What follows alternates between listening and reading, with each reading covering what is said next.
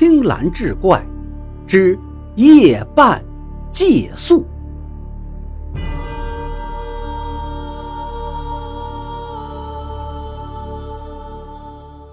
话说有个秀才进京赶考，因为路途遥远，考期将近，便日夜兼程。这天夜里，眼看二更多了，秀才提着灯笼，依然在加紧赶路。不料忽然间大雨滂沱，他慌不择路，发现在一个小山沟里倒是亮着一盏灯光，就赶紧跑了过去。那是一间简陋的茅屋，他心里突然觉得有一些怪异，可也说不上来到底是怎么回事。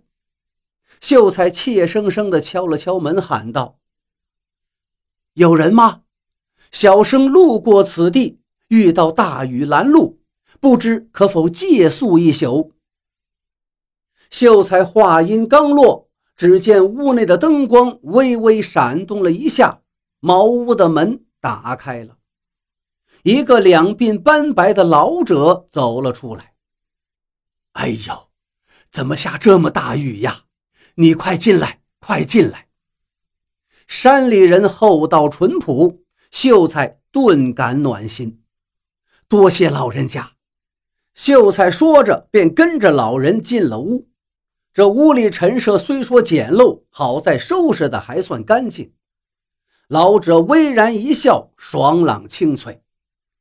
人呐，难免遇上难处。我老头子儿女都不在身边，你来了，正好有人给我做个伴儿还能打发寂寞，我高兴着呢。遇到这样的老人，秀才心里深感安慰，便在老人准备的偏房里睡了。就在秀才刚躺下去的时候，他眼角的余光。瞥见旁边的柴房里放着一把磨得锃亮的柴刀，柴刀的旁边还放着一捆柴火。秀才心想：老人家一把年纪了，还自己砍柴，看来这身体真是硬了，不容易呀。想着想着，秀才不知不觉就进入了梦乡。不知道睡了多久。秀才被一种奇怪的声音吵醒了，便问道：“老人家，这么晚了，您还在忙碌吗？”秀才双眼模糊，很是疲惫地问道：“啊，我磨刀呢。”老者答道：“这大晚上的，您磨刀作甚呀？”“当然是砍柴了。”“哦，老人家。”这大半夜的，您上哪儿砍柴呀？秀才有些清醒了，感觉老者的话怪怪的。不用去哪儿啊，你就是柴呀，你是我见过的最好的柴了。那老者停止了磨刀，缓缓地转过身来。啊，你看着眼前的一幕。秀才睡意全消，一股寒气从脚趾是直窜脑门啊！站在秀才眼前的哪儿还是刚才那个慈祥和蔼的老者呀？分明就是个血肉模糊、面目狰狞的恐怖老鬼。秀才一下子就慌了，知道自己着了道了。这老鬼肯定是山里的横死鬼呀！专门在这拦路的，如果自己迟一步醒来，说不定真会被他当成柴火一刀剁成几段了。那老鬼握着柴刀，就朝秀才走过来了。就在他举刀要砍下去的时候，秀才拽出了腰间的护身符。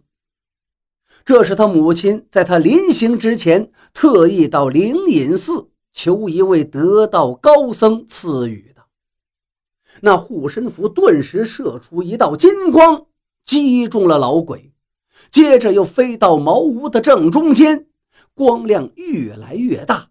那老鬼被照得动弹不得，手上的刀咣当一声掉到了地上，身影晃了两晃，就消失不见了。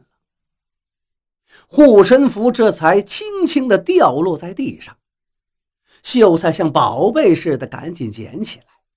突然间，他眼前的光景嗖的一下变了，原来的茅草屋不见了，取而代之的是一座孤零零的小坟。四周是一片寂静。秀才发现雨早就停了，天空灰蒙蒙的，此处不宜久留啊！他打起灯笼，便继续往前赶路。真是儿行千里母担忧啊！秀才边走边想，这一回多亏了母亲求的护身符保了他的性命，无论他日能否登科及第，这一辈子。